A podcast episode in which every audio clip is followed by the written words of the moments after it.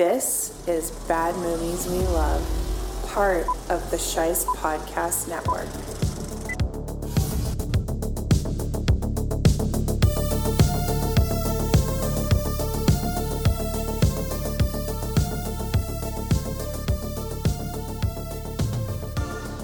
Hello, everybody, and welcome back to another episode of Bad Movies We Love. I am your host, Nick Sheist, and we're jumping into season two, episode 10. And we've got some stuff lined up for the next few episodes as well. Got Crocodile Dundee coming your way, as well as Showgirls. That's going to be an interesting one. If you've got a bad movie you love, please feel free to reach out to me at Bad Movies We Love LUV on Twitter and Instagram. But today, I was joined by David Steele from Reel Talks, and he brought a movie to my attention that I absolutely love. It's one of my Schwarzenegger essentials, set in a not too distant future that is not nearly as outlandish as it seemed in 1987. We're talking about Paul Michael Glaser and Stephen E. DeSouza's adaptation of the Stephen King novel The Running Man from 1987.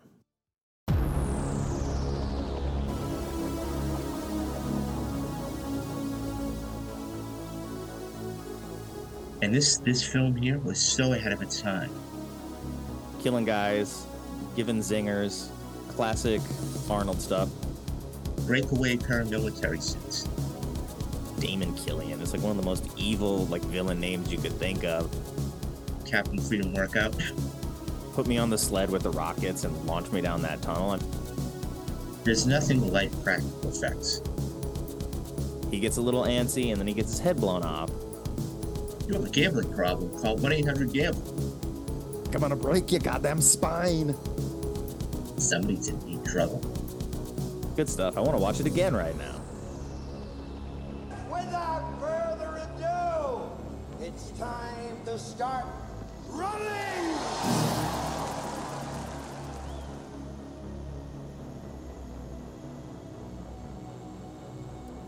David, thank you for being here today. I appreciate you uh, setting aside some time to talk about a movie that we both love from the 80s. I mean, it's Essential Arnold, and that movie's The Running Man. How are you today? I'm great, thank you. I'm, I'm having a great day so far. Thank you for having me on. My pleasure. Thank you for suggesting this movie. Uh, it's one that has always been among my favorites. Definitely like in the guilty pleasure realm for sure, but it's like formative 80s action. And I think any snapshot of the 1980s or of Arnold's career in general is probably incomplete without this film. So I really do appreciate you suggesting this because it is up there among my favorite Arnold films, even though I know, like, hey, it's not like the best of them, but still, that's what this show is all about. So thank you. I want to ask you, as I ask a lot of people, what was the what was the most recent time you had seen this movie uh, prior to watching it for this show specifically? Um, I think that so this is one of those movies that you know you're just flipping through the channels and everything else. For me, I'm very I'm a, I'm a, traditionalist, and I always like having it edited, unedited for runtime and language and everything else. So to answer your question, Nick, I think it would have to be something on IFC. Um, you know, I so this is occasionally it will pop on, and I'm just going through the channels. And I'm like, oh, the Running Man, and so, um, yeah. So it was definitely. I think it was IFC. was i mean so the when you watched it for this i I, i'm guess when was what is the gap between your most recent watches for me it was probably like five or six years Oh, definitely. The the whole thing, absolutely, definitely the whole thing, all the way through. Definitely, yeah. I would say about five or six years. yeah there's a indie theater kind of down the street from us and before the pandemic hit and they used to do kind of like throwback thursdays and so each month would be dedicated to a different uh, topic and so one of the ones that i first came across was schwartz timber and so it was all arnold movies and my girlfriend, she didn't grow up getting to see like any rated R movies. So basically, like his entire library of films was off limits for her. And so it was an interesting opportunity to go and to see like Predator in theaters and Running Man as well. So that was probably the last time I had watched it up until uh, I watched it like last week for the purposes of this show. And I still have fun with it every time. It's never something where I'm like, oh, okay, well, this is not as good as I remember it. If anything, I start to look at it and I feel like it's better than I gave it credit for at the time when I was a kid that just wanted to like see an action movie or a sci-fi thriller or something like that. Yeah, um, no, I totally agree with you. Actually, quick story about uh, Predator. So, of course, Carl Weathers is in it. So, um, about four or five years ago, I was down and I had the opportunity to go to the uh, red carpet and it was for uh, Jon Cassar, who, you know, has done he did this show 24 back in the day, about 20 years ago, and um, I actually got the opportunity to meet Carl Weathers. And uh, cool, yeah. So yeah, it was a good time. But no, absolutely to your point. Um, yeah, it just th- this is one of those. I, I this is a perfect mix for me because it, it's Arnold and it's the the puns and everything else, and it's a game show. I love game shows. Hmm. So this is one of those things, and um, you know, I, I took you know notes as I watched it. I'm sure you did as well, and it's just one of those things where, like, I I just can't get enough of this. It's so corny, but it's so much fun too.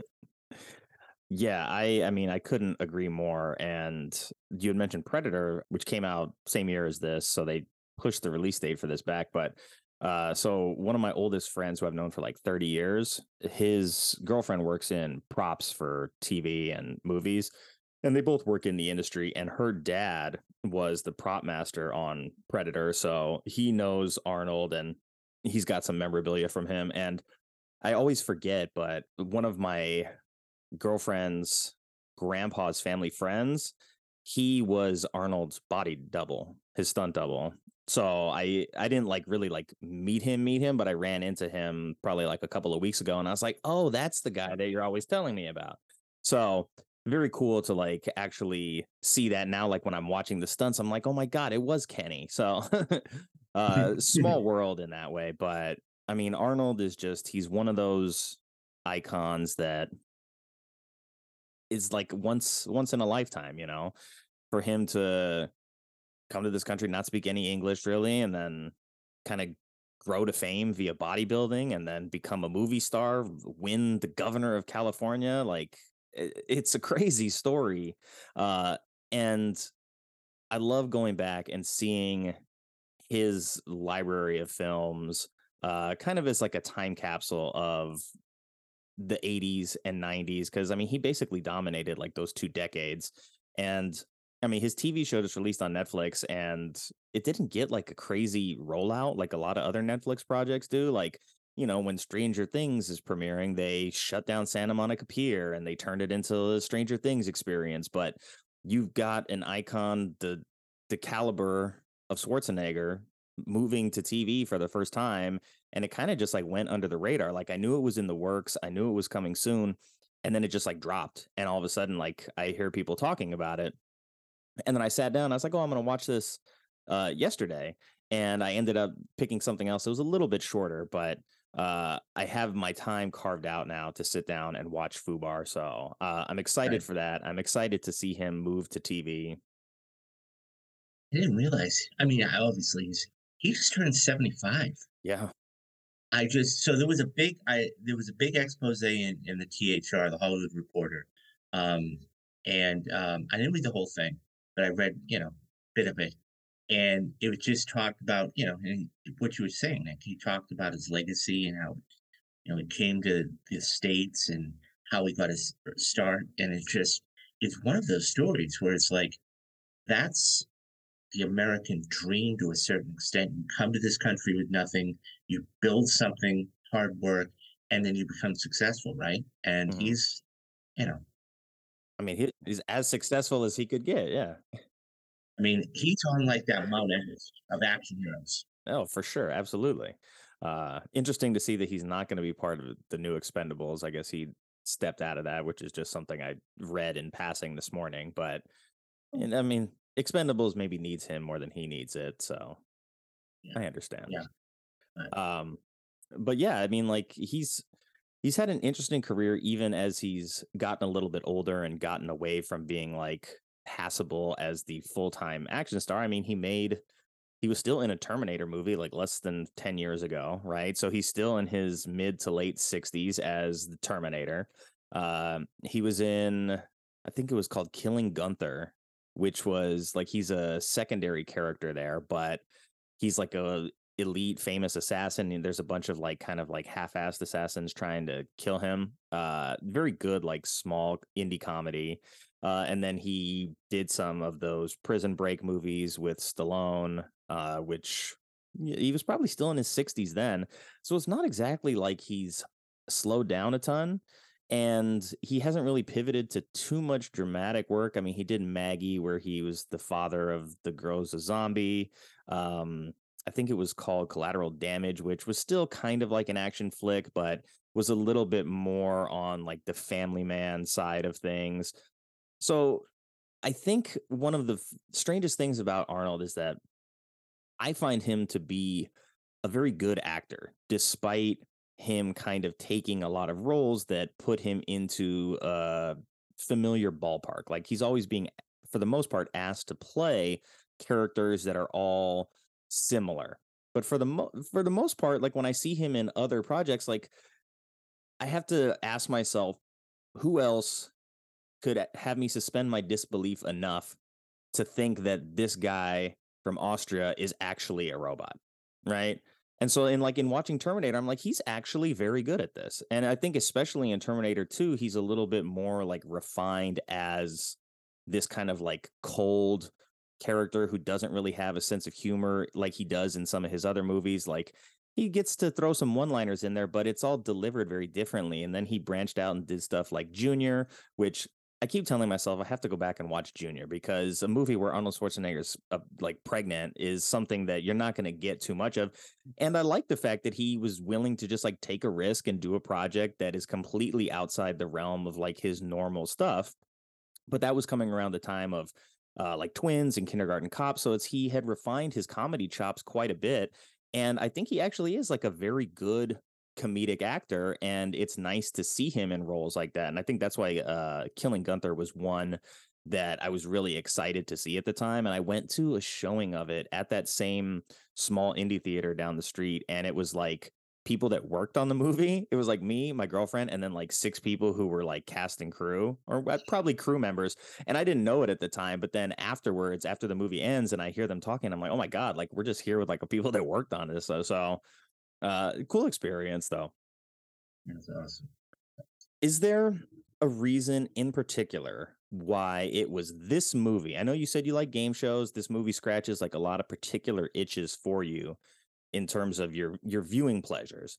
But is there something in particular about this movie that made you want to bring it to this show idea for bad movies we love? Um, I, you know, it's always been, you know, I think you hit on it earlier. It's guilty pleasure. The, to to answer your question though, I think it's it's one of those movies that, truth be told, I'm an '80s kid and everything else. So, I mean, I always, you know, I may have seen it in passing when I was a kid, but I didn't really have the same. Um, it didn't have the same. It didn't hit the same way, so to speak. Um, that being said, you'd watch it on TV, okay, fine. But 25, 30 years later, and that's really, you know, part of film, I think, as far as longevity. But 25, 30 years later, you sit down, you watch it with a different lens. And you go, wow, this is actually really cool. And it's not only that, it's the effects, it's the dialogue, it's the story, and everything else just hits so much differently. So to your point, I think it was because I wanted to watch it when I was an adult. I mean, it's it's one of those things where you watch something as a kid and you watch something as an adult. So that would be the answer. Awesome. I mean, it gave me a great excuse to watch it again because it's not something where I'm like, oh, like I, I don't put in the DVD and watch it very often. I don't really like have cable, so I don't like scroll through channels looking for something anymore. So the opportunity to watch this again just like gave me that jolt of nostalgia, but also excitement to actually like sit down and watch this with a more critical eye and kind of like take notes and point out some things that maybe I liked, but I could never really put words to before. So I want to watch the trailer because that's always an interesting uh, experience when going back in time a little bit and seeing how this was marketed because it wasn't like the most successful Arnold movie of all time, but I think it gained a good cult following over the years because of the things that you mentioned, like the dialogue, the one-liners, kind of the the prescient commentary on society, sort of like the future looking elements of this story that I mean, it's set in 2017 to 2019 and so it's, you know, 30, 40 years in the future from when the story is getting told. Um so I'm curious. I haven't seen the trailer in quite a long time, but we're going to watch it now so we can kind of figure out what they were trying to tell us back in 1987. Before we get to the trailer, it's time for a word from our sponsor. This episode of Bad Movies We Love is brought to you by the all new Prosium plain Zero. When civil unrest is raging in the streets and starvation and food riots are getting you down, there's only one name you can trust to ease your worries for decades, Prosium has been the preferred opiate of the masses. It's clinically proven to deliver sweet apathy when the police state has abused its authority, eliminated freedom of expression, and turned art into contraband. And now, you can get all the benefits of classic Prosium in a new zero calorie, zero carb, zero sugar, zero everything formula approved by Ben Richards himself. Now, plain zero! That's Prosium, plain zero. All the bliss and nothing more. You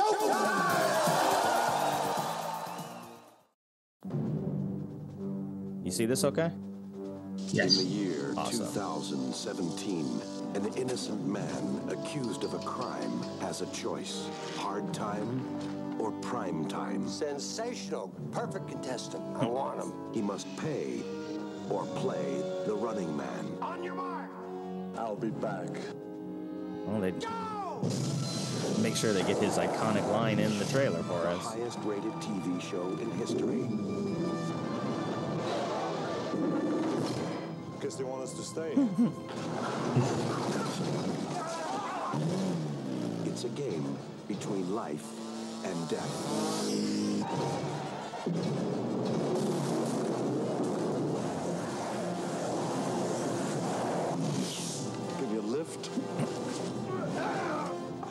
Got a lot of those one-liners.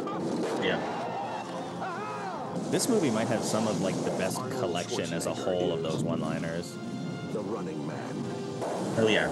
I and it, it seems to me like it's almost after every kill too. Prize. Mm-hmm. The prize is his life. How about the I like that one. The running man. Good stuff. I want to watch it again right now. uh yeah. that's like okay, so they're telling us like, hey, it's Arnold. He's gonna be, you know, killing guys, giving zingers, classic Arnold stuff. So I'm surprised that this one didn't really like burst at the box office in the way that some of these other films for him did. so I actually have the numbers in front of me. Please, this by all was- means. Um, the budget for this was estimated at twenty-seven million dollars.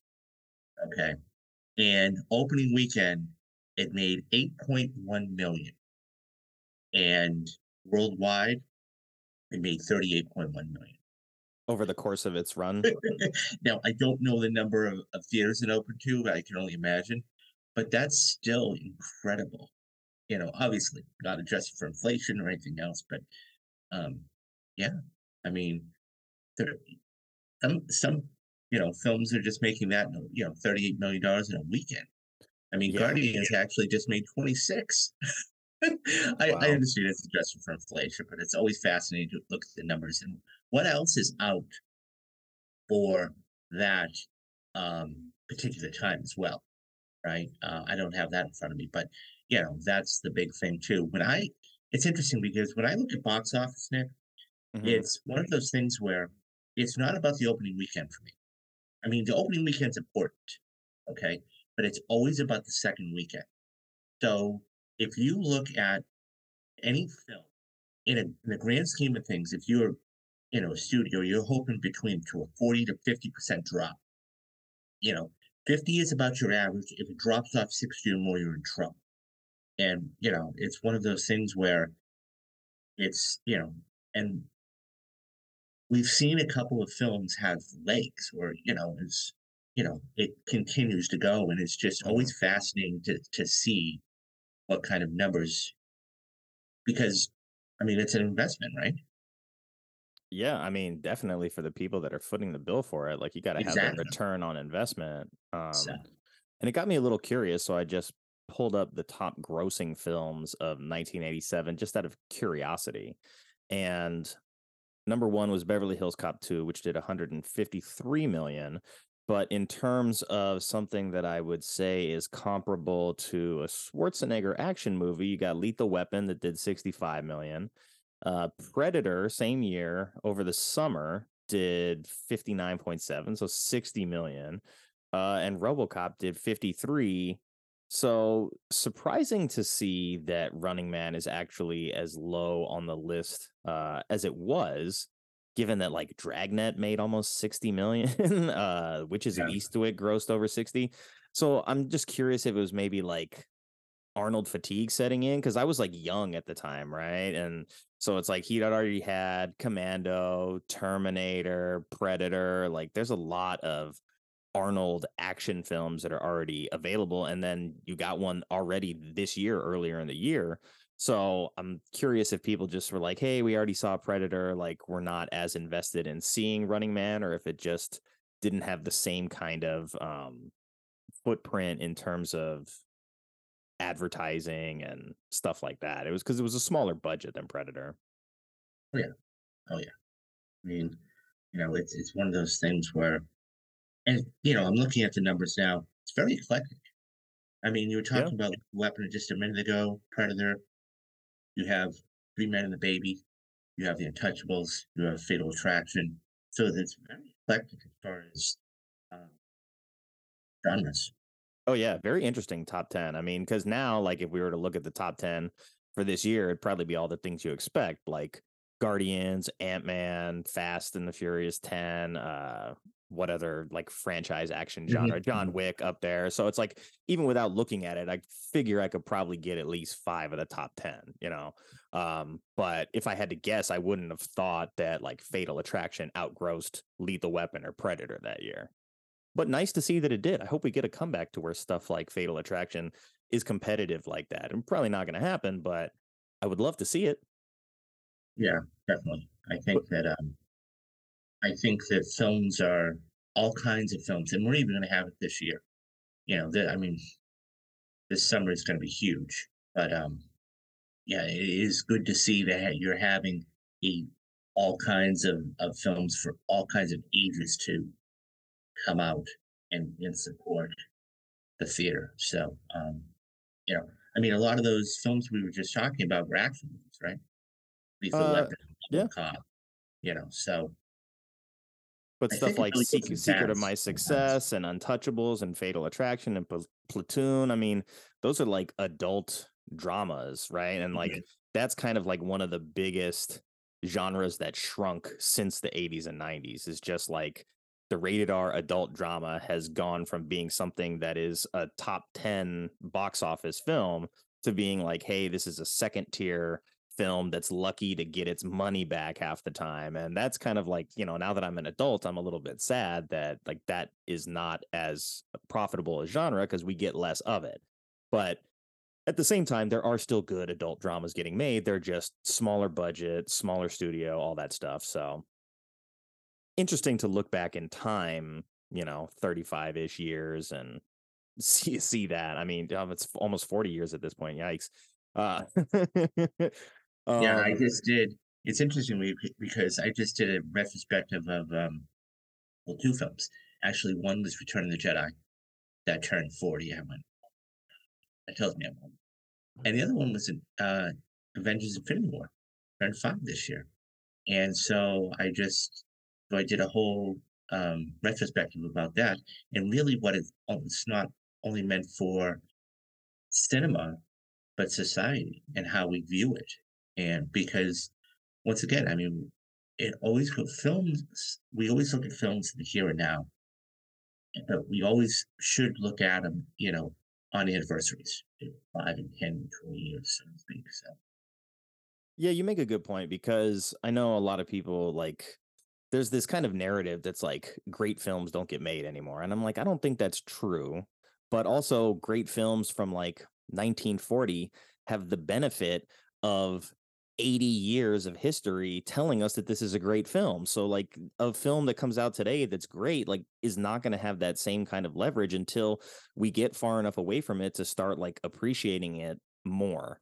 And so it's just interesting to see how much like legacy matters to films and like as I've started to talk to more and more people about movies in general like across the world and just online it's nice to see that so many people have like legacy relationships with these movies and uh people that are younger than me actually like that love movies that are significantly older than like our uh our general time frame from childhood to adulthood so i really like that Yeah.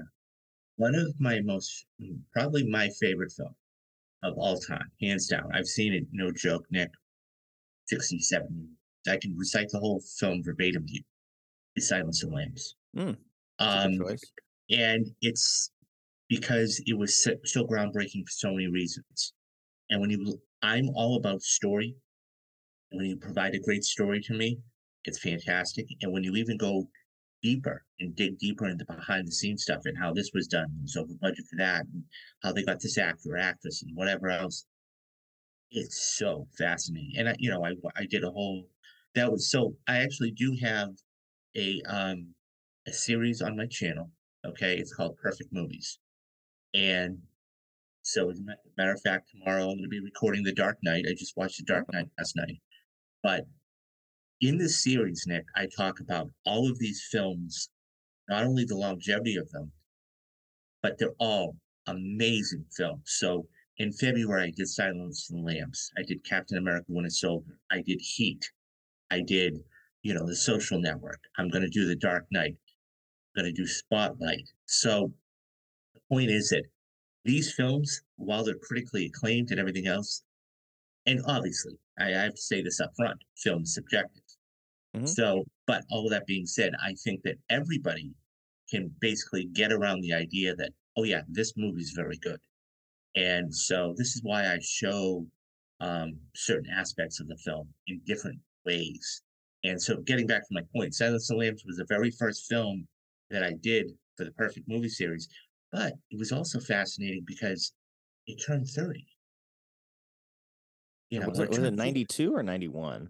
90, well, it was done in 91 and the academy awards were in 92 and the thing is that it is still the last big five winner so and there's only been three films in all of cinema ever to win the big five. And that's one night in director 1934 director screenplay picture actor actress? Correct. Gotcha. Correct. uh, this is the first time everything everywhere where all at once was actually the closest in quite a long time. Um so it were only three films. It happened one night in 1934, 1975, One Flew Over the Cuckoo's Nest, and 1991, two, well, 91, Silence of the Lambs. But yeah, so it's just one of those films.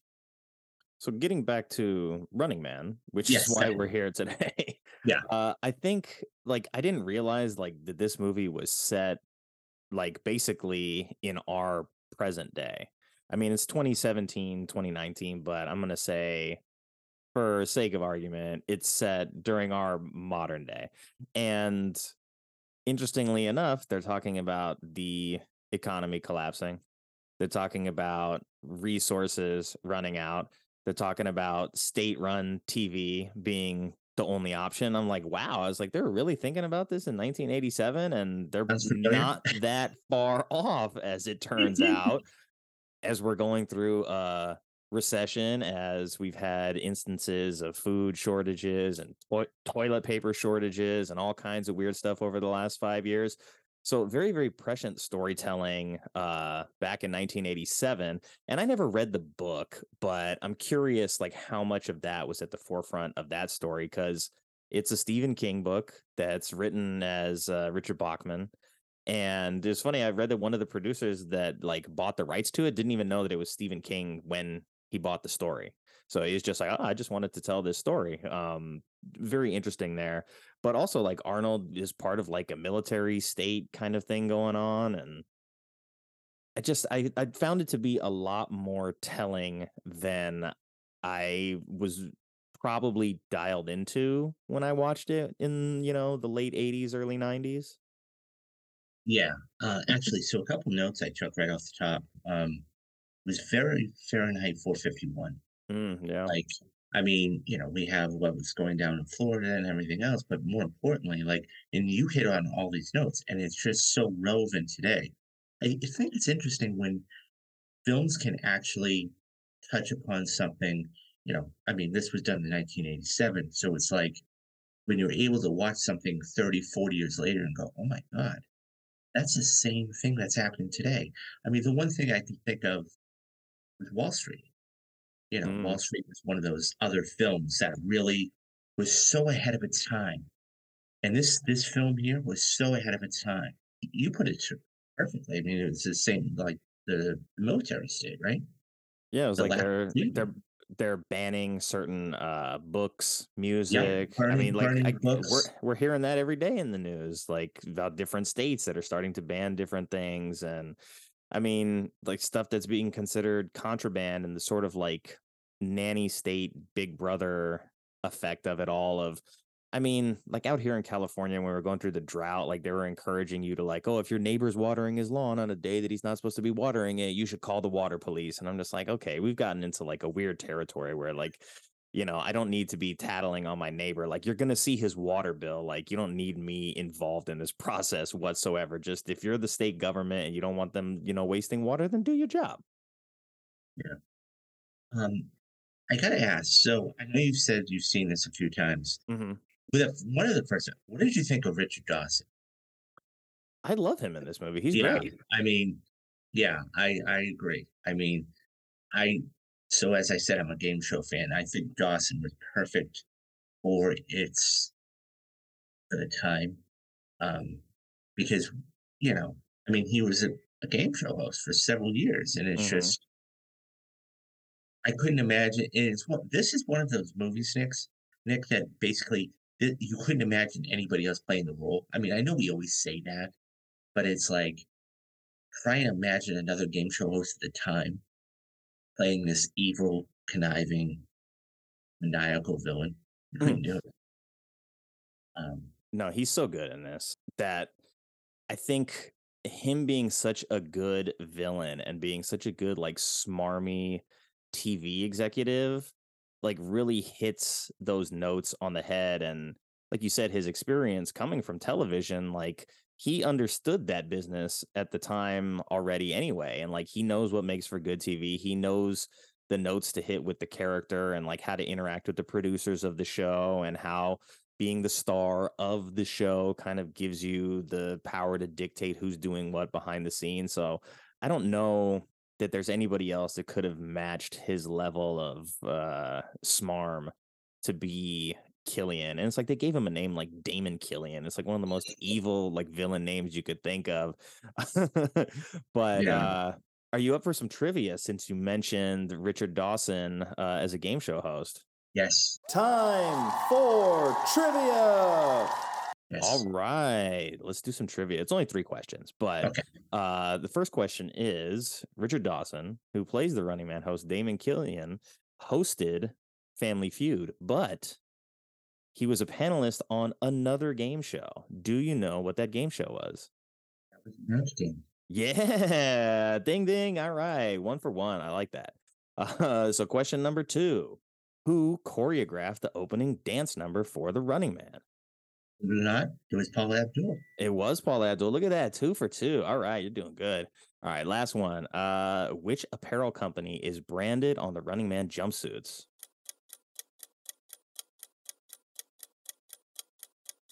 If it's Adidas. It is Adidas. Ding ding. That's three for three. Trifecta complete. Good job, man. I, I had it. Thank you. I had it. but um, yeah, no, it's so I sat through the whole credits because I think when we watch films, I think there's a tendency to when the film's over, we just get up and leave. But there are hundreds and hundreds and hundreds of people that work on these productions, whether it's set design or it's, you know, even behind the scenes and music or, you know, sound or whatever else. So um, I happen to notice, you know, Paula Abdul was one of them. One of the things, if you, let me ask you this question: Did you watch the credits all the way through? No. Okay. So if here's here's the thing: if you watch the credits all the way through, there's it's there are a couple Easter eggs there. Okay, so they actually have sponsorships. So Mm. the sponsors were after the credits. Um, this is sponsored by. Um, so there, there were a couple of different. Okay, um, breakaway paramilitary suits.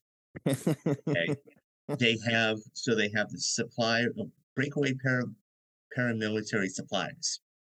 Okay, and they ha- and they talk about you know this is the guns are sponsored by Smith and Wesson and whatever else. So you actually get to hear some excuse me some of the Easter eggs that actually that they put in there because back then there wasn't really anything that you know was a standalone and you know everything else, but it was always fascinating to hear, right? So yeah, That's awesome. Uh, yeah. yeah. I watched it on streaming this time. So it's like, you know, when you get to the credits in a movie, Mm-hmm. it's like, hey, here's what's up next. And if you don't touch anything, like this other movie's going to start. So I always end up in that zone.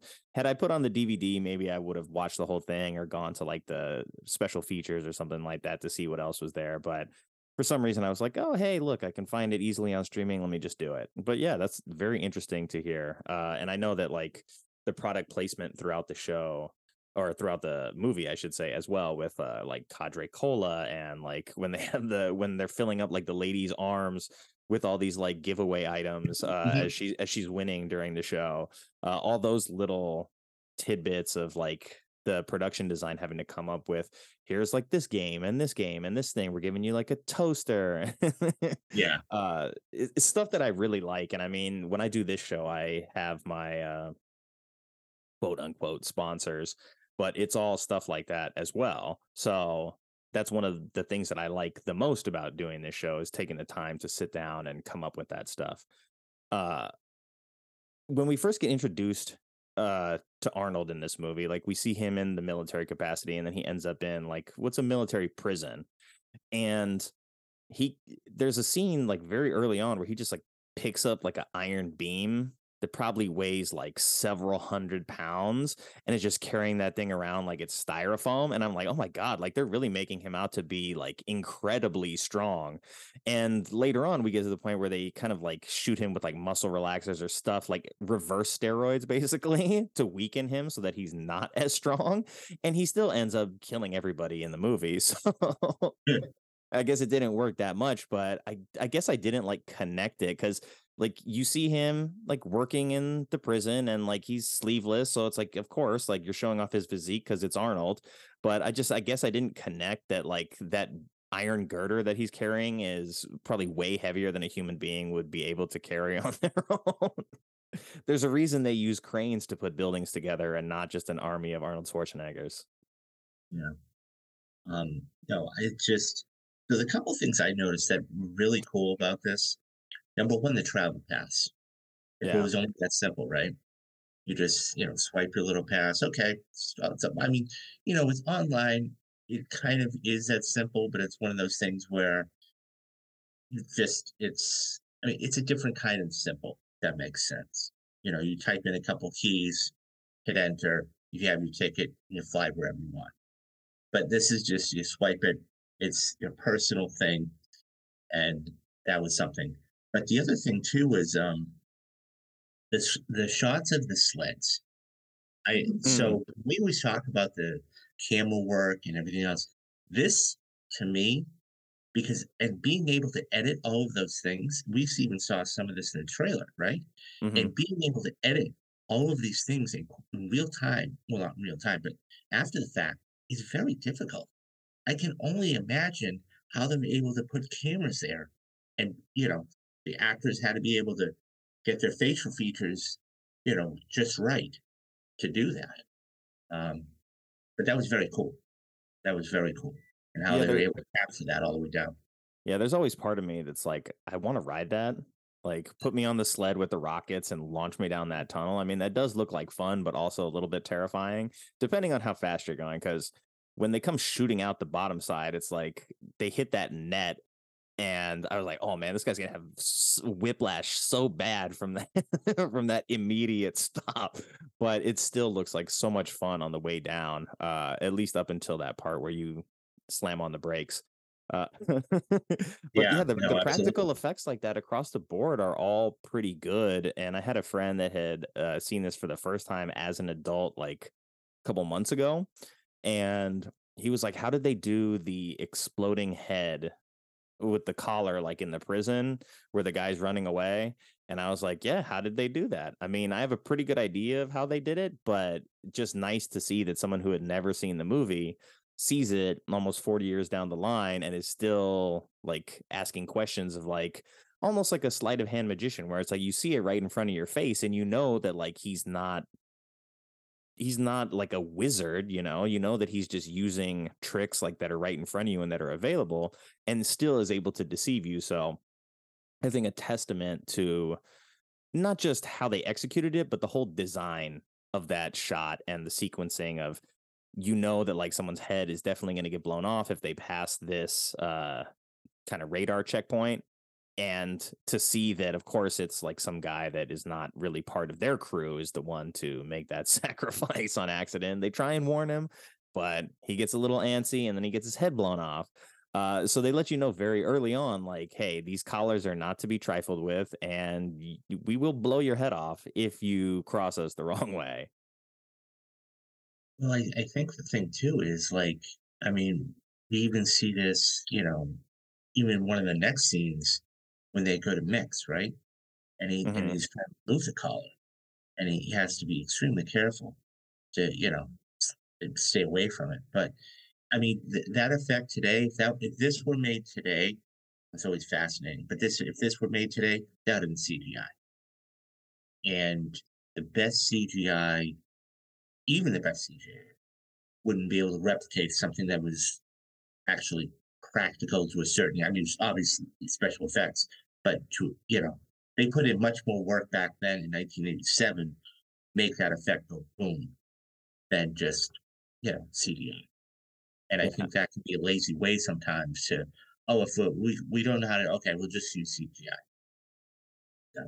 It's a good point, and I always have a stronger appreciation for commitment to doing things as practically as possible because I think it benefits the film by having the actors on screen have something like physical to react to. Whereas when you do it in CGI, it's like, okay, like pretend you saw this guy's head explode, and then like we'll just we'll edit it together so that it looks like you did really see that stunt that we just pulled. Yeah, I just, I don't know. Uh, that's just, it, it's one of those things where looks good CGI when it happens. It's great. It's fantastic. But there's nothing that gets, there's nothing like practical effects. And I think, you know, you know, you just take a look at a movie like a Top Gun Maverick. That was done Yeah. practically. Were there CGI skins? Because I actually went to a Q&A with um, Joseph Kosinski Hmm, and he cool. talked about how some of the, you know, because there wasn't an F fourteen in commission, so he did use skins for some of the planes, but the majority of that, eighty five to ninety percent of that, were the actors in the planes, flying the planes, and what they had to go through, and when you see the editing and how it's done and everything else, you go, that's incredible. So, you can. There's nothing. There's nothing like practical effects. There's nothing like it. Absolutely. And you'd mentioned also that they go to this guy Mick to get their collars taken off. And this just happens to be Mick Fleetwood of Fleetwood Mac. And uh, you know, I knew that, but in watching it this time, I was like, is he playing himself? And there are some rumors that he's playing a version of himself because they have a scene where he's kind of like talking to Arnold while he's taking the collar off and he's like, "Oh yeah, you're the one that like, you know, arrested all of my friends and burned my songs." You're one of the cops that you just you took a you're one of the cops that burned my songs, took this country and turned it into a jail. And I thought that that was so apropos, not only for the time back then, but even today. I mean, we were just speaking about it. So I wrote down a couple of quotes, but yeah, that's I actually had no idea that was Mick Fleetwood. Yeah, I mean, like I'm a That's- big that's. I'm a big Fleetwood Mac fan. I have a couple of uh, Mick's solo albums that are not part of that as well. And like I grew up with that music, but it wasn't until sort of later in life that I connected the dots that like that was him. And then I'm like, wait, his character's also named Mick. And they gave him like they aged him up with the makeup a little bit so that it's like, okay, in 2017, he's looking even older than he is like in 1987, where it's like he's an adult, but not an old man. So I'm like, maybe it really is him playing himself. And to do that as the director, to bring in this guy to be this role. And it like what it's saying is that a guy who is a creative, like a musician who's really like not a soldier at all, is the kind of person that is now taking up arms against the current military state. So I feel like it was a much uh, deeper message than I was able to pick up on uh, when I was a kid. And there's a moment of dialogue when Arnold first kind of separates from the other two when they break out of the prison, when he gets away from Laughlin and uh Weiss. Is it Weiss? I think, Yes, yeah yes. and he said like they ask him to like join the cause and he's like no i'm not interested in politics i'm just trying to survive and one of them says something back to him like there's not a choice or something like that but i i thought that it was very interesting then too to see that like he's not interested in politics but like there's kind of no way out of it. Like his survival is based on like what his view of the world and how it's being conducted is going to shake out. So he ultimately comes full circle and ends up joining the cause with them uh so that little bit of dialogue earlier actually like sets up his whole character arc and i thought that was very interesting and poignant as well given what the story itself is of this military state him being an ex-cop and just kind of like going through the motions of like he didn't he he didn't question his position as you know an officer until they asked him to do something that was like amoral and evil. And then he was like okay like i see it. But then even after being in jail for it he's like eh, i just rather like not be a part of it not hey let me fight the system and then it's like gradually as he gets closer and closer to these guys and they work their way through the running man he finally talks to mick and he's like what do you say these guys are kids like they need someone who's a leader and it's like okay well you're here so you ready for this He's no, that's what he says. He's like, I thought you were looking for the door. Mm, ex- yeah, exactly. You know, uh, so yeah, like I like that that was like stitched together throughout the whole plot, and then you kind of like bring it all the way full circle to when he finally like takes the machine gun and leads them into the studio for the Running Man. So I really like that a lot more uh, this time around as well. um, yeah, no, I totally agree with you. Actually, you know, it's interesting because two of the the stalkers, you know, were former. I mean, there one was a former wrestler, hmm Jesse Ventura, and unfortunately, we just lost uh, Fireball Jim Brown not too not too long ago. hmm And it's always, you know, everybody knows him for his athletic prowess and what he did. I mean, he was a phenomenal, you know, outspoken, you know, for the, the certain causes, which, you know, were fantastic. But just a small role that he had in this was just magnificent. And they all took, they all had their little roles. hmm I mean, you had, uh, you know, Sub Zero and you had Fireball and you had Dynamo and just, it was just awesome. Captain Freedom. I mean, I loved, you know, one of the one of the things I wrote down was the Captain Freedom workout. Oh my god, corny that so funny. I wanted to just like have that video available like cuz he's basically doing, you know, calisthenics that were super popular during the 80s and he's like Richard Simmons at that point. But that's our introduction to Jesse Ventura's Captain Freedom is through what we're seeing on the TV And so it's like we don't know at that point that he's a retired stalker, that he's like not only a retired stalker, but like the retired stalker.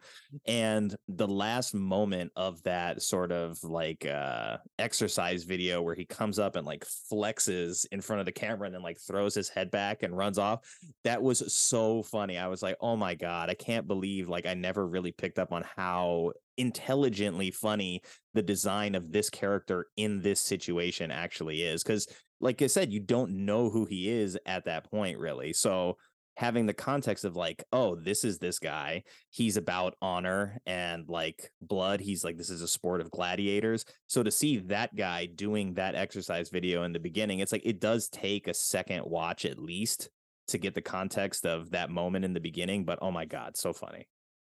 I just thought of something.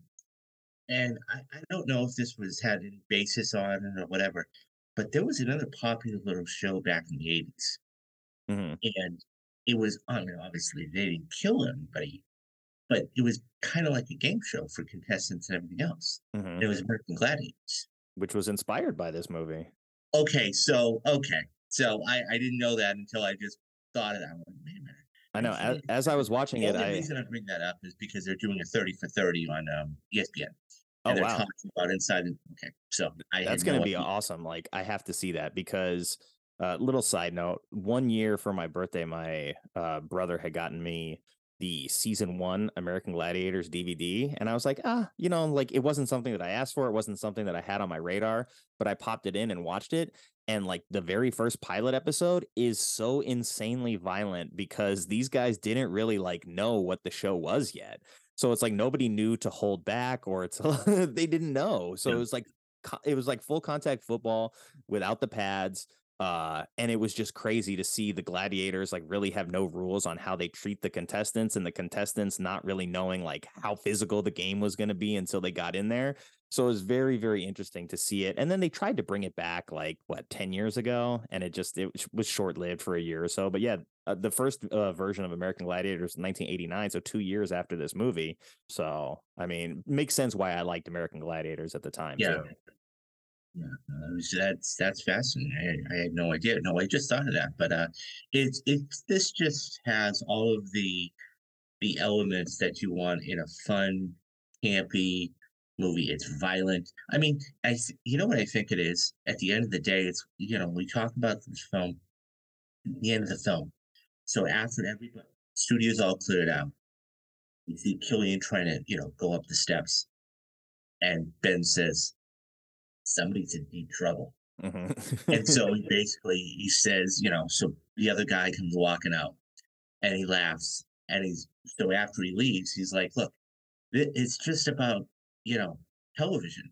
It's about violence and it's about sports and it's about, you know, we wean our kids on television. We tell them what to eat, we tell them what to drink, we tell them what to wear. And it's all about being number one.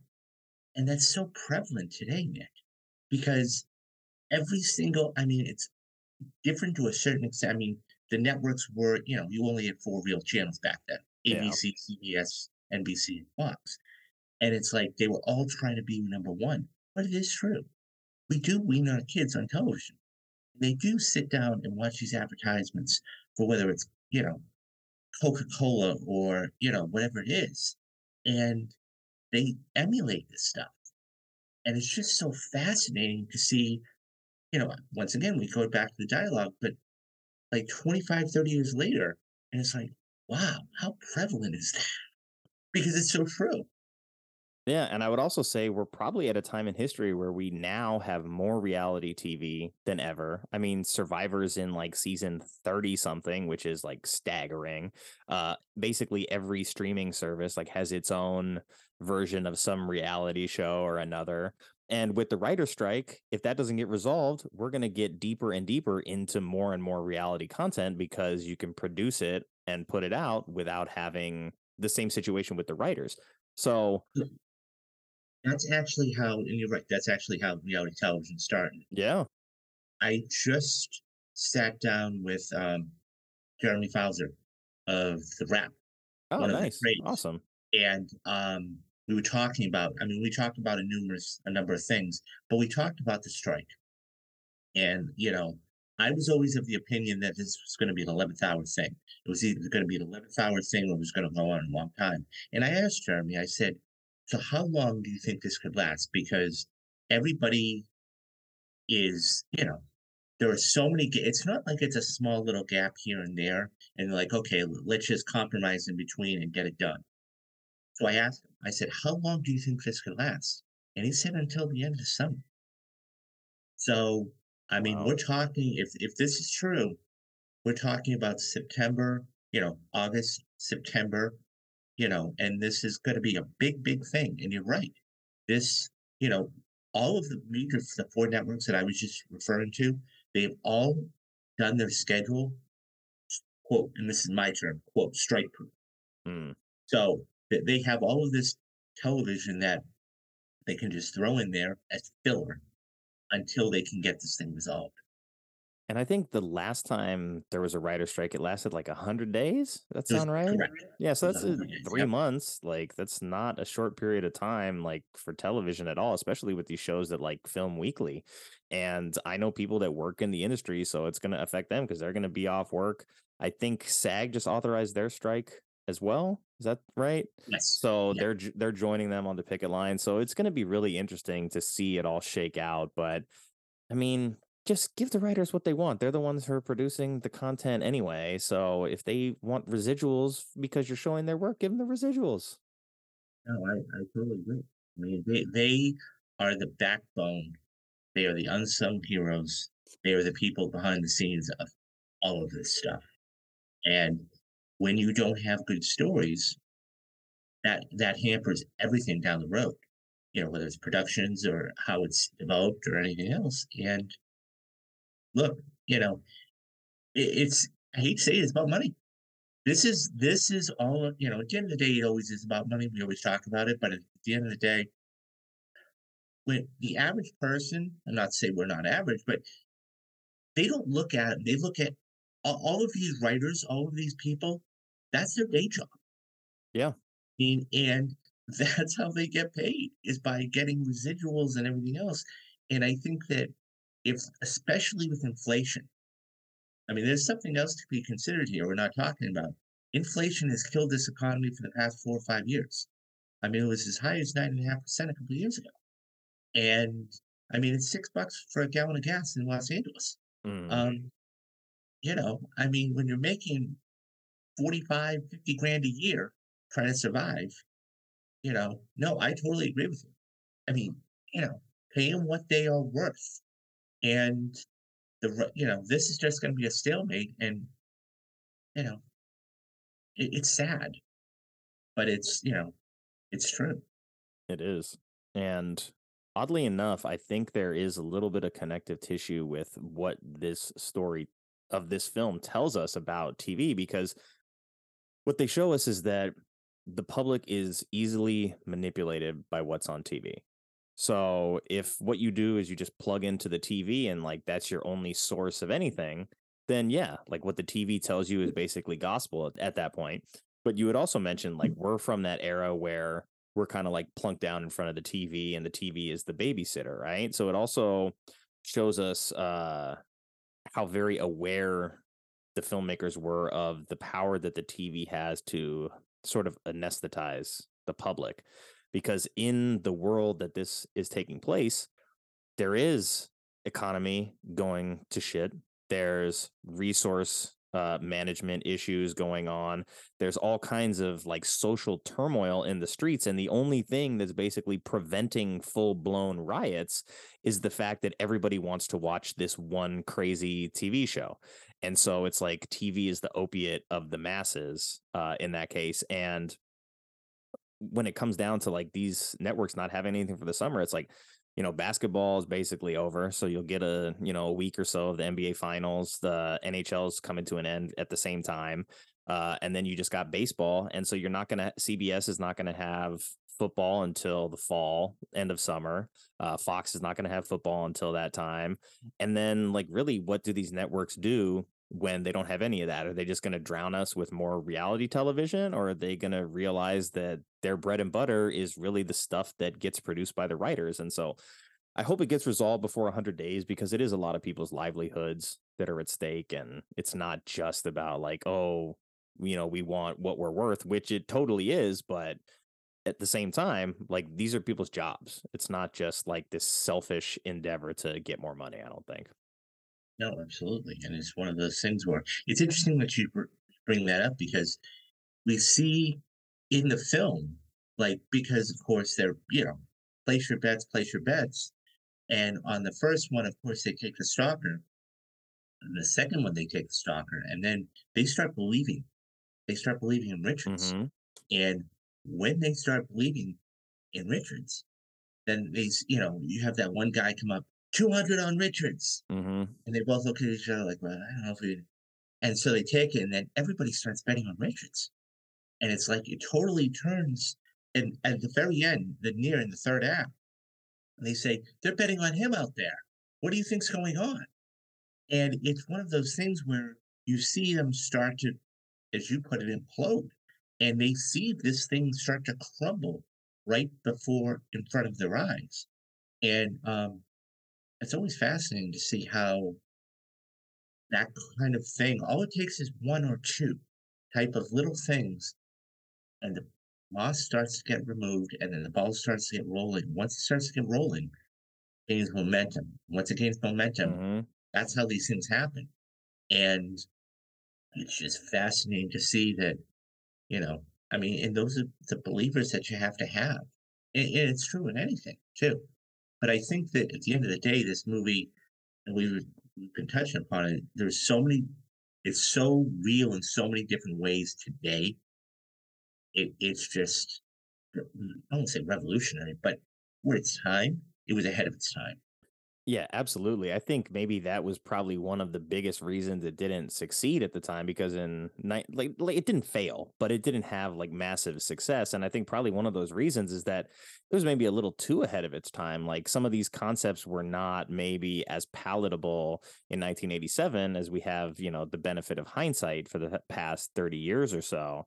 Um, but yeah, it stood out to me a lot more watching it this time and I love that it was that uh, older lady who was like the number one fan of the Running Man, who like had front, she had front row seats. He, that was taken right out of out of Family Feud because he had a number one fan for oh wow! um so I wrote it down has a number one fan just like Family Feud shows how the media or anyone can be manipulated for their benefit. But so he actually did have really a number one fan that had been to almost every single taping Wow, of Family Feud. that's awesome. And I mean, he, he acknowledged her a couple times, but yeah, that was straight out of straight out of the game show. They took elements of all these different game shows and they put it in the Running Man. So, for example, you had all these prizes you were talking about earlier. That's straight out of The Price is Right. Um, you have, you know, Dawson himself, you know, having the number one fan. That was right out of Family Feud. I mean, there's a couple of different elements that they used, and it was it's just really cool. So, yeah, and I no, think that that's it, it's always interesting to see. another thing that I think stands out to me a little bit more since I, you know, I don't watch as much like basketball and baseball and these other sports as I could, but I still can't avoid seeing the trailer or excuse me, the trailers, the commercials for Bet MGM, uh DraftKings, however many different like gambling websites that are now connected to sports and how the crossover like it's not even subtle anymore where it's like we know that people like betting on sports but that's just kind of going to be like a Vegas thing. Now it's like no we want gambling and sports to be as interlaced as possible. When they're doing the broadcast for sports now it's like oh the live odds on this fight right now are plus 250 you can go to DraftKings right now and place a bet on this fight that's happening that you're watching. So it's become interlaced in a way that we see in this film that like in the show the contest not the contestants but the people in the audience kind of get to bet on Mm. who's competing in the running man and then outside of that there's like the black market thing where they got the big chalkboard and they're all gambling in cash out in the streets and i was like wow i was like they really understood very well like the nature of live competition and gambling on those live competitions You know who Now- even you know who even has the sponsorship for that is the WWE. Do they really? Yes. Wow. You can bet on a scripted event? That's crazy. Yeah, that's what I mean. Like, like, and that's part of it. too. I mean, that was the whole part of it too. Back, you know, speaking of the Running Man, it was like everything rolled up into one. It was football, it was wrestling, it was you know, athletics. It was you know, American Gladiators. Which are everything.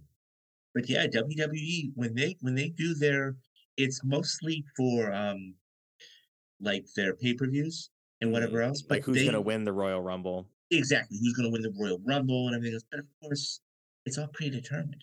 Yeah, That's you what could have some people- I- serious I- insider trading. I I love watching it. I love watching it just for the storyline.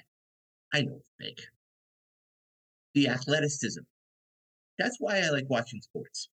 It's for you know. It's I. Do I have a couple favorite teams? Yeah, sure. But it's more of the athleticism. I want to see what these people can actually do against one another. And um, but yeah, I, when I saw that, I just went. And that's the thing. And people don't just bet their money, and it's already predetermined. And I'm like, okay, cool. Yeah, and even in sports where it's not like, you know, so during football season, every commercial break is a different casino telling me that like gambling is good. But then if I have a problem, I got to call this hotline. No, that's the thing. That's the caveat, right? because they they have to say, "Oh, go gamble on this," you know, whatever. And then on, if you always watch, see, it's interesting. You always watch the fine print. If you below it says you have a gambling problem, call one eight hundred gamble. Like if you go to any casino, walk into any casino, in Las Vegas, Atlantic City, anywhere in this country, they're always going to have all of these things for it. But on the bottom it says, you know, because they have to. yeah. That's the thing. They have to because if I'm somebody that's going to put, let's say, three thousand dollars on something, and then you know it's, I put it down, I put my bet down, and I lose. Okay, and they say, well, you never said that. You know, you never told me where to go if I had a problem with this. And it's always one of those things where you don't know you have a problem until you lose everything, or you know, you hope not. but- Sadly. Yeah. so they have to say, okay, well, if you're gambling too much, if you think you have a problem, go over here. Yeah. And we It's see we saw we see with like big events like uh like game sevens nba finals like big fights sometimes uh wrestlemanias world series stuff like that they always pan around and they show you like who the big celebrities are in the mm-hmm. audience and so they like they make it this event thing and then they want you betting on it and they're like oh yeah by the way like floyd mayweather bet like a hundred thousand dollars on the heat to win game seven or something like that and they show you that in the broadcast so Yeah. you know, like, even though you're not the one with the money on the line, like, you know, somebody is playing with a lot of money riding on this game. So it's very interesting to like add that element to the storytelling of the game itself because it's like all of a sudden, like, maybe you're cheering for Floyd to lose that money, or maybe you want to see the Heat cover that like four points because it means that he's going to get paid out really well. In fact, I bet 25 bucks in the Celtics the other night. Oh, Not in game seven, but on game six. hey, there And you I'm like, go. okay, they're going to, you know, they're going to, because it was eight and a half. I mean, I'm not going to get too deep into it, but it was, it was a decent spread. I went, okay, they're going to, they're, they're going to. Uh, so I bet the money line. So the money line for anybody who's in familiar is that you bet them to win. You don't bet them, you know, spread. And I lost. And I'm like, okay, it was 25. I hadn't done that in years. I've had some bad experiences, not high dollar experiences. I've had some bad experiences. And I just went, yeah, okay, I'll never do that again. But it was one of those things where that's a huge thing of sports, too.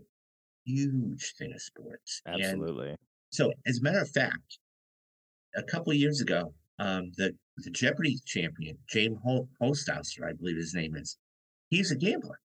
Hmm. He's a professional gambler, Wow. and I mean, he won, I don't know, like one and a half million dollars on Jeopardy, and he, you know, he won like 35, 36 games and everything else. And for the longest time, and you got to understand, they take these things, they do like two a day. So he was going for like three. And, you know, he became a national sensation. And, you know, I mean, he doesn't need the money now, but it's one of those things where and everybody was trying to figure out, well, how is he how is he winning? What is he doing? Because I mean, if you watch the games, it's like he was an encyclopedia, right? Mm. I mean, just boom. I actually tried out for Jeopardy once, and at the time, what they, there was fifty questions on fifty different subjects, and you had to get eighty-five percent correct just to advance. I mean, I never got past the first thing, but it's one because you have to be so well-rounded. But they were all trying to figure out what James was doing, how he was, um, what his strategy was. He was a Texas Hold'em player Oh. but he played poker. I love poker, but it's, it's different. That being said, they were all trying to figure out what he was trying to do, and then finally he lost. And it's like, okay, he's made his money, you know. But Hey, good for him. yeah, no, I mean, that's and it's so fascinating. That's why I love game shows more than Jeopardy is the only game show that's like trivia based that you have to really think about. hmm But yeah, crazy. And some of those like gambling incentives have started to spill over into game shows and reality TV as well. And the popularity of fantasy sports has made it very easy for that too. And you know, I haven't done it a lot, but I know that there's uh for stuff where there's like eliminations like uh, the bachelor and bachelorette for example like Mhm. those have fantasy leagues and i we we did like a loose one because my girlfriend she really wanted me to watch it because her and her friend used to get together and like watch it every monday and i was like the only way i'm watching this is if like we draft fantasy teams and we do it my way. And so we did that and we had a lot of fun with it uh, but we never ended up going back to it. But i found out like after the fact that i think espn like had their own fantasy bachelor fantasy bachelorette. So it's just interesting to see how much kind of that like sports gambling mentality has spilled over into everything because fantasy sports are huge right now. Oh, huge. huge I- business. I remember 20 years ago, I was I did um I paid like two hundred and fifty dollars. This is 20 years ago. But I mean I, I came about that close away from winning the whole thing because Wow. I tied one week with somebody because I mean I just I was stat this is when I had like Kurt Warner, Marshall Faulk, Edgerrin James. I mean I was stacked yeah and I ended up tying one week in ties because they had gotten more points. It was some tiebreaker, and I ended up out of the playoffs, or I would have won. I think I would have won like I would have split it with my buddy. I think I would have won like two grand. nice But um, no, yeah, there, there are people out there that they do this for a living. I mean, they have these. They go buy these, you know, 10 dollar manuals. Do the. I mean, I was talking about budget earlier. Numbers. Mhm. They do the numbers yeah and then they actually go through and they'll you know say okay first second third and they'll go through the drafting and then when it comes draft day so to speak they'll draft and then you know if they don't win they always place like second or third. They always make money. Always. Even if it's a small amount or just make their money back they always make it. Um like my god. That's stay in the That's black that's all you can do. Yeah.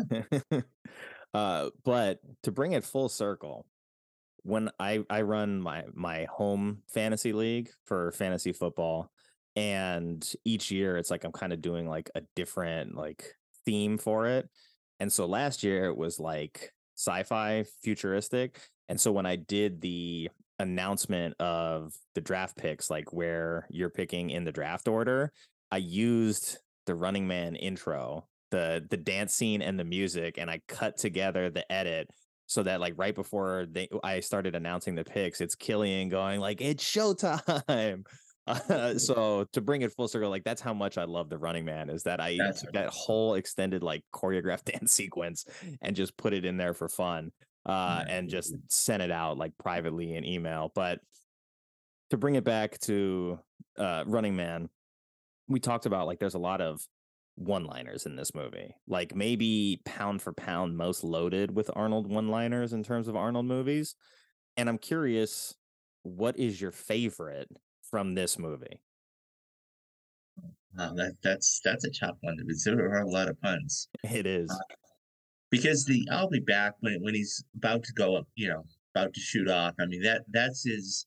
He's always done that in Terminator and I'll be back. But I think, um, you know, I we saw a little clip of it in the uh, trailer where he's like, you know, here's a light, you know. So when he throws Oh. it to fireball, you know, and uh, but it, it seems to me after every single kill, you know, I mean, I think the worst pun of them all, honestly, was when they beat Sub Zero, and he's like, you know, here's Sub Zero now, Plain Zero. I'm like, That's my favorite because of how bad it is. Because it makes no sense. He kills him and then he just goes, Here's plain zero. And he looks at the camera like with this look of satisfaction, like he just delivered like the best joke of all time. And it's like, what plain zero? Like, yeah, I get it. Like. I, you you're trying to say like, oh, he's just a zero now because he's dead, but like the whole delivery of that just it cracks me up every time I watch it, and I know that it's the worst one, but I can't help myself. Yeah. Or, you know, one of the great things too is like the scene after Buzzsaw, when when he kills Buzzsaw and Still Killian basically comes on the camera. And, you know, he's like he offers him a, a job as a Mm. He's like, I'm gonna take this camera and I'm gonna shove it down and save it because I'm gonna shove this contract along with this camera right down your throat. And he takes it a pretty hefty, I mean, not as big as the beam, a pretty hefty camera and just Yeah. slams it like, wow. you know. He's like, I'm gonna break your goddamn spine. uh yeah that that's a good one uh because he's like he's actually like angry in the moment and it's like they give him like an actual piece of dialogue. It's not just like hey light bulb hey christmas tree like they give him a sentence I, to I, say. thought, I thought Lite-Brite would be better. Yeah, yeah right? Like i mean i guess Light they Bright. weren't thinking that far ahead. I know Lite-Brite was popular during the 80s too. Yeah, it would have been it would have would have been an easy layup but maybe they're like well this is taking place in 2017 so no one's using light Yeah. brights then uh but we've come to the time in the show where we go over to critics corner and we take a look at some of the negative reviews and some of the positive ones uh, that accompany this film and give it its meta score of 45 which is low but not the lowest i've done on this show. And i think this movie's like a six something on imdb so honestly like that's pretty solid but critics obviously didn't think highly of this film. So we get to jump into those right now and we're going to start with uh Desson Thomson from the washington post gave it a 30 out of 100 and he says you want to know if the running man is a good time macho show right? Stay at home and watch professional wrestling or miami vice from the same director. Sure, there's blood spattering and bullets riddling and big boys banging biceps, but through the dry ice haze, Running Man is surprisingly boring. Of all the things the Running Man is not is boring. I mean, it may have all of those like maybe it's like a little bit lowbrow and maybe dumb for some people, but like the movie's not boring. It's entertaining the whole way through, so and I feel like I got more out of it this time than I did when I was younger, so I can't agree with that guy at all. there was Uh, there was a lot of action. There was. Let's see. That's a A lot of 30. So we've got we got three scores that are all a 40 out of 100 and I'll let you pick between TV Guide magazine, Variety or Time Out London. Variety. Variety. There's no uh, author attributed, but it says the format works only on a pure action level, with some exciting but overly repetitious roller coaster style sequences of runners hurtling into the game through tunnels on futuristic sleds. Schwarzenegger uh, sadistically dispatches the baddies, enunciating typical wisecrack remarks, many repeated from his previous films, but it's all too easy despite the casting of such powerful presences as Jim Brown and former wrestlers Jesse Ventura and Professor Toru Tanaka. Uh, and yeah, I mean, I guess they do kind of like go through Jim Brown, like his fireball just like kind of shows up and dies almost immediately. So, Yeah. The fact that he was like the last stalker, and it's like he's got a jetpack and a flamethrower, and he maybe died the easiest out of all of them. And it like it same kind of thing with Jesse Ventura, where he doesn't get to have like the moment that uh you would want him to have, especially as one of those stalkers who's like legendary. But with Tanaka, who plays Sub Zero, it's like he's a sumo wrestler who's like dressed as a goalie and like they made him into like a hockey figure. Like it doesn't even make sense who his character is. So as soon as they announce him as the first one, it's like, okay, he's gonna die. It's like I get it, he's a pro wrestler, and so he's like a larger than life character, but in the context of the movie that we see, unless you really make it like two and a half hours, how much character development are you going to get out of the stalkers that are there for the purpose of being killed anyway? I think one of the great, you know, I mean, I will say one thing, but Ventura does have his moment when we were discussing it earlier when he comes bursting, you know, Captain Freedom to wardrobe, please. So Mhm. he comes in and he comes bursting in. He's like, I won't do it, Killian. He's like, I'm not going to do this. And he raises the arm. It's like, uh, this is the thing. This is the code of the warriors, you know. And it's like, and that's what I was talking about. And it's just like, so that was his moment. He never really get, and, and how they were able to manip- manipulate. I mean, we, we get a little cross cutting between that and you know Mick's hideout, and it's like, you know, they see the thing when you know they get killed. By the way, she got dispatched pretty quickly, right? she Mhm. falls down the thing. You know, he takes, he picks her up, just snaps her neck, and just throws her aside. Like, okay, you're you're a non-character, anyways. But um, yeah, it's just it's just. But he did have his moment to a certain. That's true. It's interesting. I know, and I like that his character was kind of the one who was like, you don't have to like fake it for me, right? Like I I was killing guys like this like back in the day, no problem. You don't have to give me this weird like machine arm and like the you know the Iron Man suit. Like I can fight this guy hand to hand and win. Uh, so at least like he has that, like he has his honor, where a lot of these other guys are like, hey, we're like killers for hire, basically. Mhm. Uh, let's see, we've got. Let's go we got to go with Roger Ebert. I always read his on here when they're available, and that's uh, Chicago Sun Times. He gave it a 63. So look at that. Roger Ebert liked this movie. It says the one element in the movie that is not standard and that does have some energy is the TV show itself, with Dawson's performance as the egotistical sleazebag host. So he knows that really, like, this is a this could be any other kind of like generic Arnold film, more or less from that era. But when you put in Dawson as Killian, he's really what puts it over the top and makes this movie what it is because he's such a good villain without being uh, a physical adversary to Arnold, which he kind of deals with like in all his other heroic roles, where he's he has to overcome some sort of physical hurdle. And in this, it's really he has to overcome like this guy who is entrenched in the TV business, which I think he said he works for like uh Justice Department TV division or something like that. Uh so like he's basically part of the government at that point as well too. And without him, without his uh charisma, I don't know that this movie works. No, I agree with him. I mean, it's one of those things where so there's three or four different types of conflict.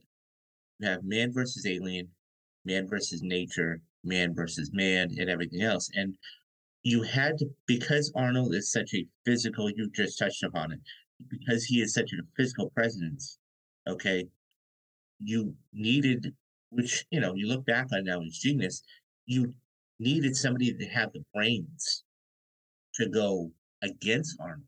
Because physically, yeah, you could have had Jesse Ventura fight him, but it would have been, you know, we all saw what would have happened type of thing, even though that was staged. But you put brains against them, and it's a totally different element. And so, and the other genius thing is this you have a TV show inside of a movie, right? Mhm. Um, I mean, I'm thinking of right off the top of my head. I mean, Best Picture winner Bernardo. Like you Mm. would, they were trying to make a movie inside of a movie. Genius, right? I mean, for completely different things, but you see the concept. So I love that.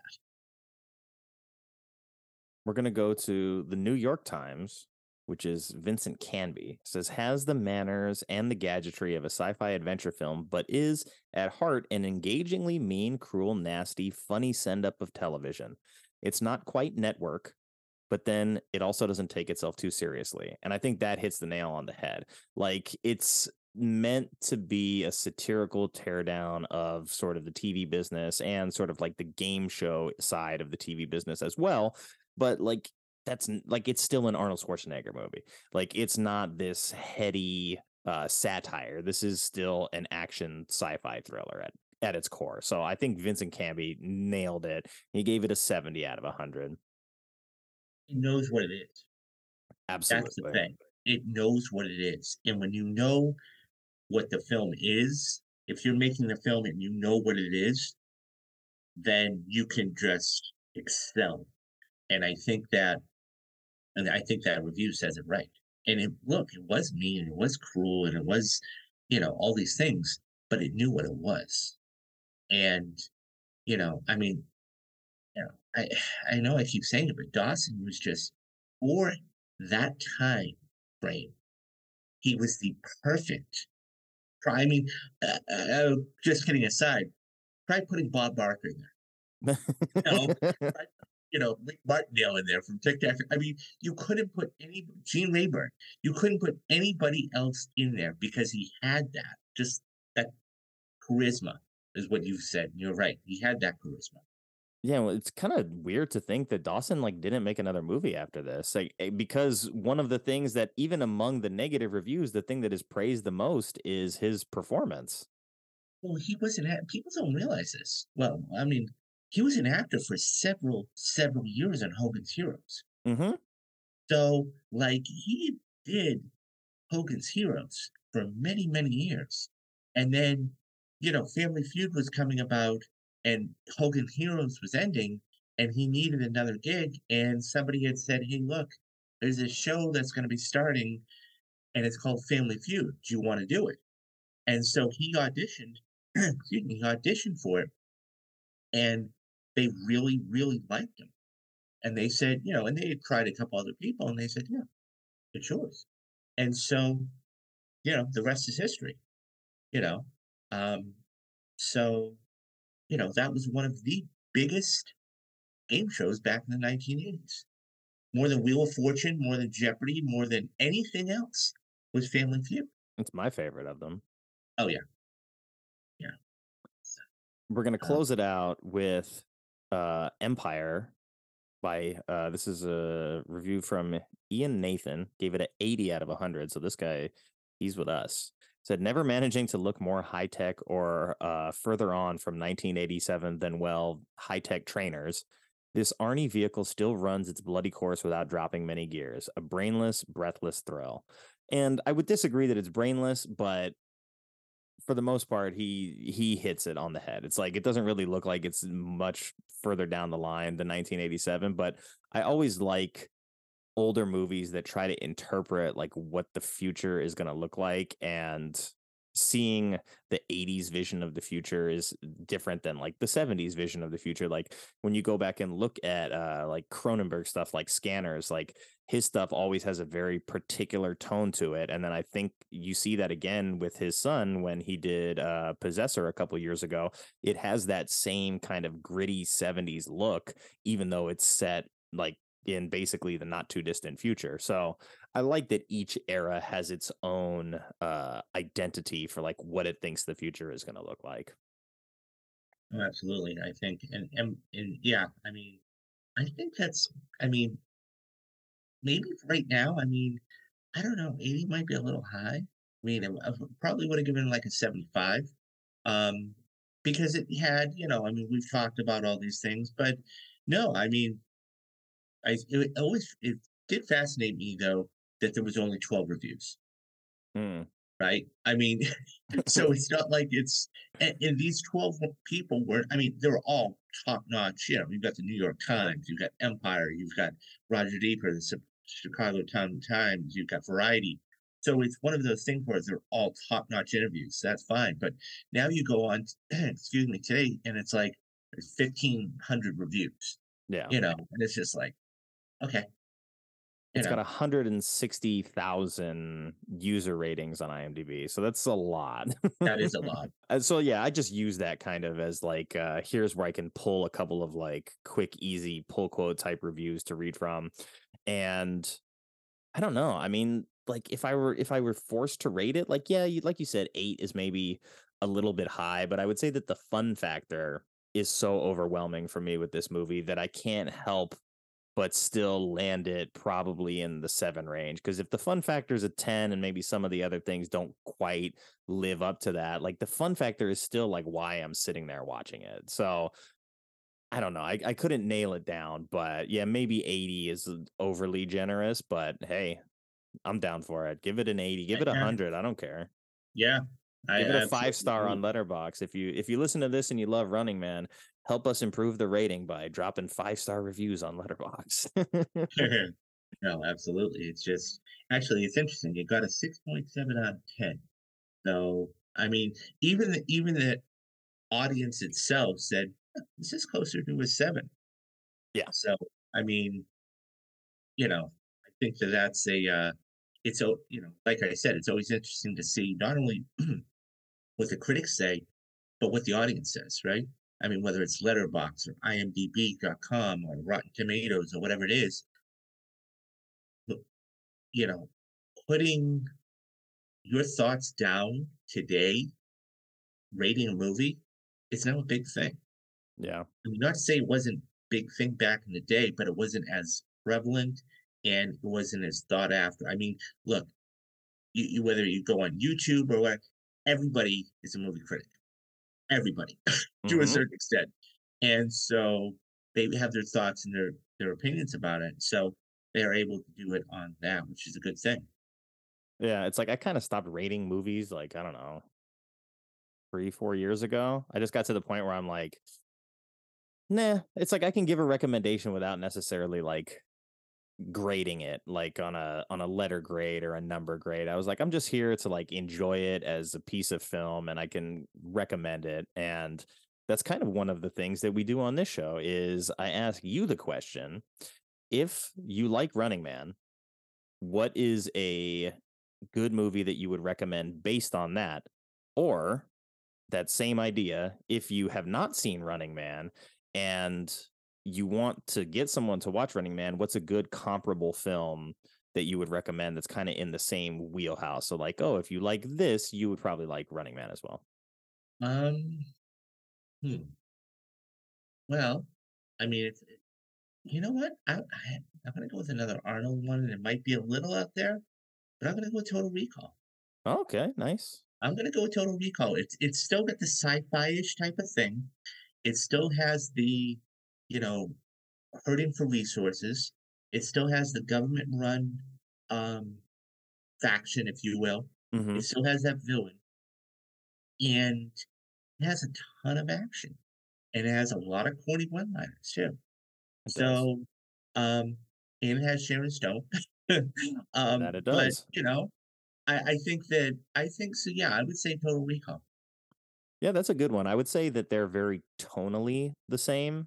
You could put them on one after the other and be like, you might almost think that they were made by the same person because they kind of operate within the same wheelhouse. Uh, Total Recall is a little bit more complete of a film. So I think that's why that one is obviously much more uh, renowned amongst Arnold's library. But I like that as a good point of comparison. And I wasn't even going to give one, but then earlier in the show, you had mentioned Fahrenheit 451, which is one of my favorite novels. The movie version that came out recently was not great, but I want to recommend Equilibrium from when was it? 20 97 27 2007 sorry not 27 we're not there yet. Uh, but uh, equilibrium kind of is cut from the same uh, cloth of identity as the fahrenheit 451 story where music movies art all that stuff is contraband and the people are being anesthetized not with tv but with a particular drug that they take on a regular basis to numb their emotions and it is action packed you have sort of like a government entity that is in control of everything so i think it's actually very close to the running man in that way. It's just a little bit more serious not uh not kind of the arnold fun that we get in this one. Yeah, I, that's that's a good recommendation. No, I mean there's a lot of them out there, and it's when you get to see those sort of films, and it's it has and this has everything. You know, I mean the Running Man, and that's what makes it so fun. A guilty pleasure, if you will, because it is. It has the action, it has the charisma in, in Dawson, it has the campiness, one-liners, and it's has that element of today where it's oh you know we've touched upon it is one of those things where it's all surrounding these things are happening today and they thought about it back in 1987 Yeah, and that's what I took away from it this time watching it. So it was nice to have like a different experience than I did when I'm an adult versus growing up in the 80s and watching this as a kid and, you know, liking it for all of the typical beats. I was much more into this for all of like the background story and the world building that they did for this that maybe isn't at the forefront of the story, but is an important element of it. Mm-hmm. I, I think for me, and I've said this before, story is the number one. You can have the worst actors in the world and the best story, it'll be a mediocre movie. But then you can take the best actors in the world, and we've seen this, take the best actors in the world and the worst story in the world, and it's going to be bad. Or they're to, because they can only do so much with material. Yeah. So, story for me, especially behind the scenes stuff, I love that stuff. Be, I mean, because that is the glue when we see a movie that you go, wow, really? Um, and that's the thing people don't realize that these things, these behind the scenes things, they may try something differently or shoot something differently. Um, you know, or repetitiously.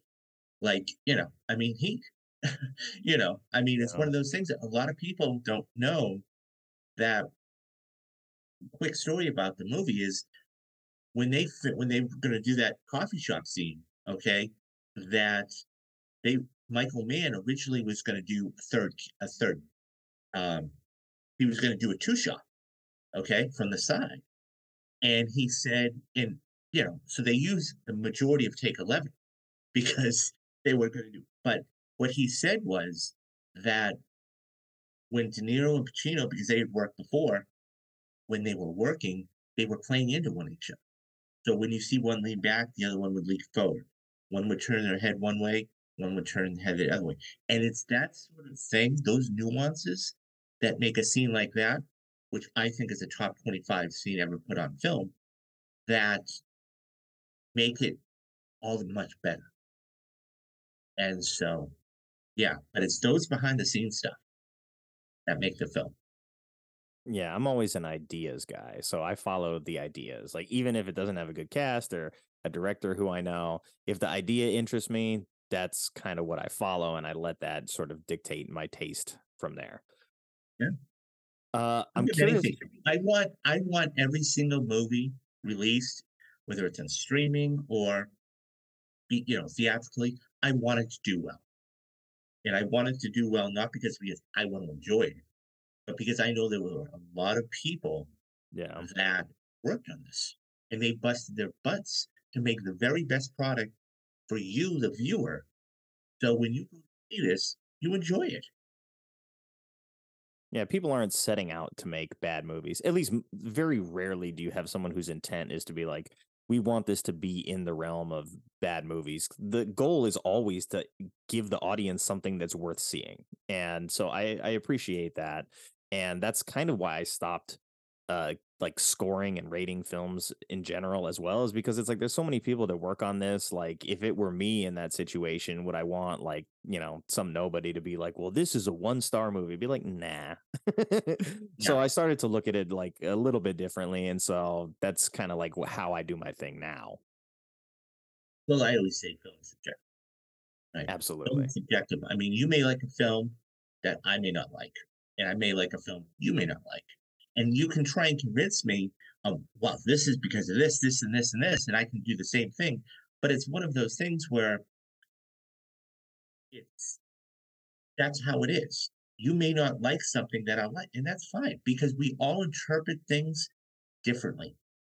And we all we all see things. I mean, this is why some films people. I mean, people go back and watch films, whether it's a Running Man or take any film that you've seen a lot, multiple times, and more times than not, you'll notice things that you didn't see before.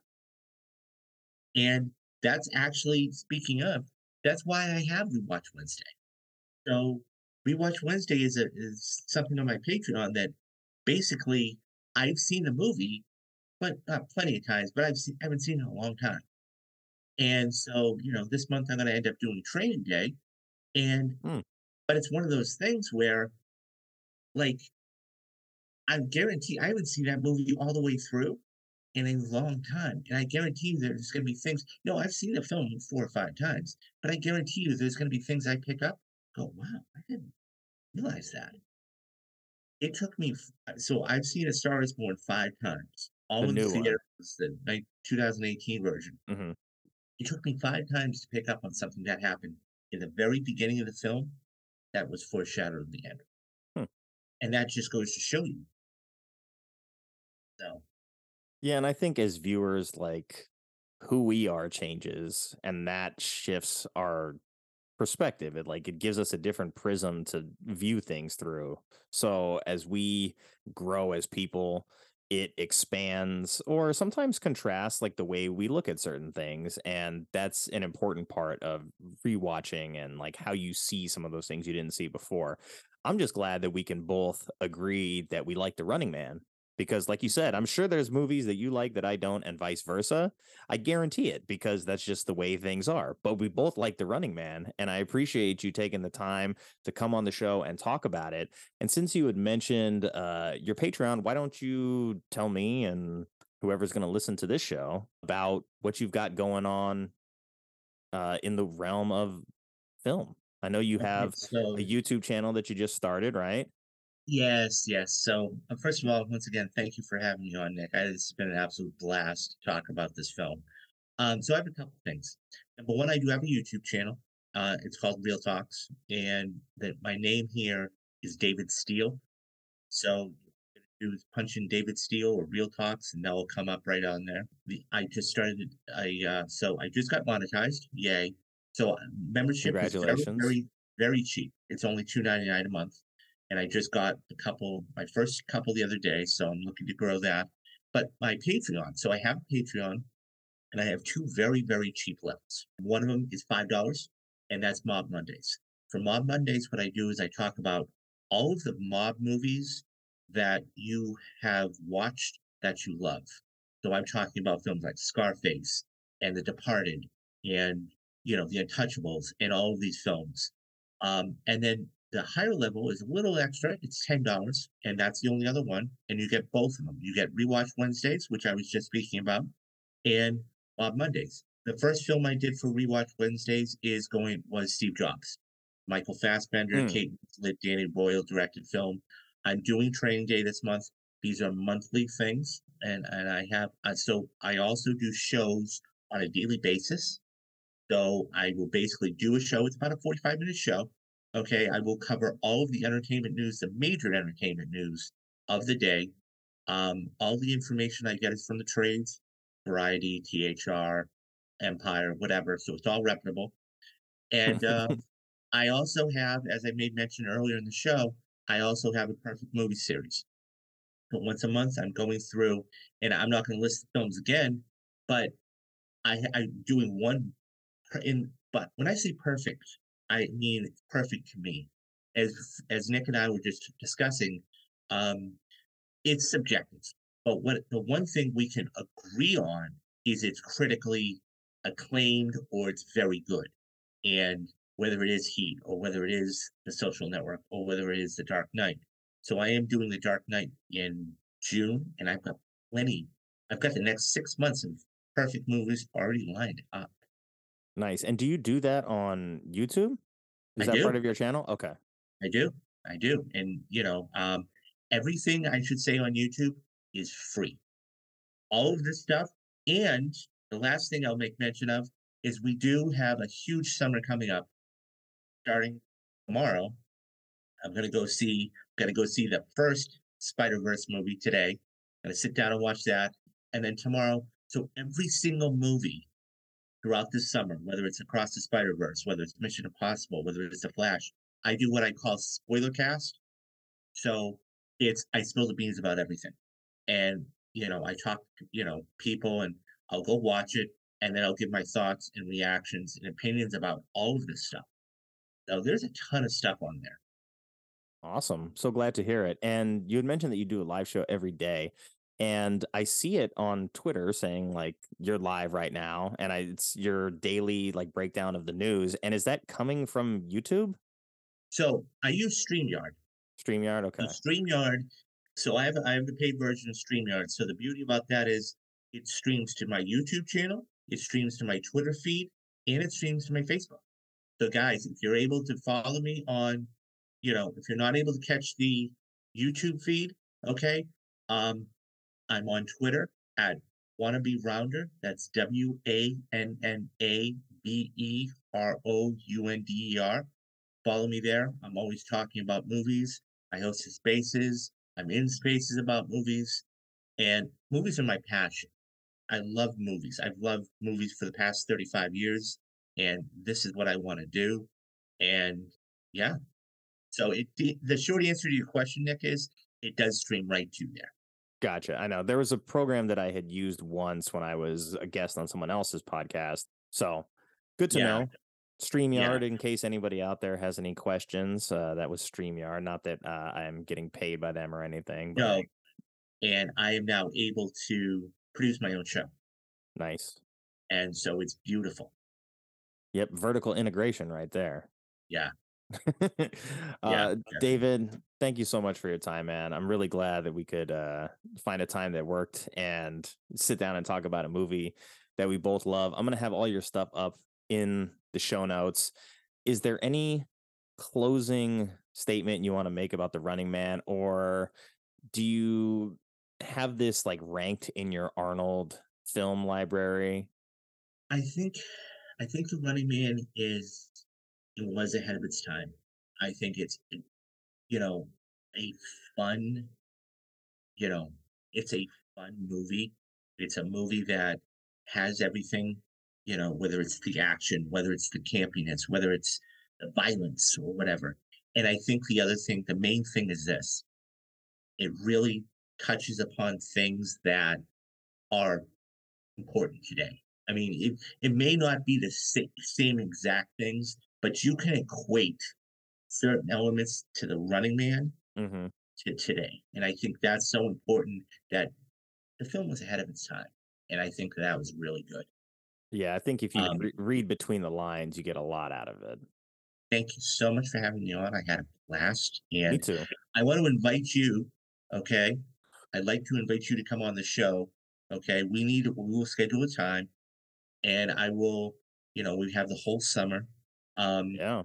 you know, definitely. And, um, you know, doing shows every day, but moreover than that, you know, you are more than welcome to come on anytime you want. Just shoot me a message and we will set up a time there.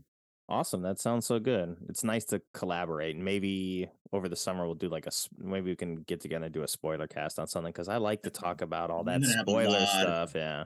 it's like I don't want to talk about I don't want to review this movie and not talk about all the stuff in it. No, Anyways, thank you very much, Nick. I really, truly appreciate it. Thank you so much for your time, David. I appreciate it as well. And uh, we'll be in touch soon. All right, my man? Okay, right, take care.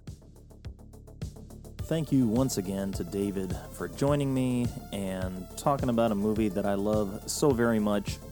You can catch him talking movies every day at Reel Talks on YouTube. That's R E E L Talks. And I'll put the links up in the show notes. And thank you to everyone who took the time to listen to this episode. I know you have a lot of choices when it comes to podcasts, and I appreciate you spending your time with us. I hope you enjoyed the show, and if you do, please consider leaving a rating and telling a friend about it. I'd love to hear from you, so if you have a bad movie you love and or would like to be a guest on the show, you can contact me at nickatthesheist.com or at Bad Movies We Love with a L-U-V on Twitter and Instagram. And until next time, take care, be well, stay safe, and have fun however you get your movies.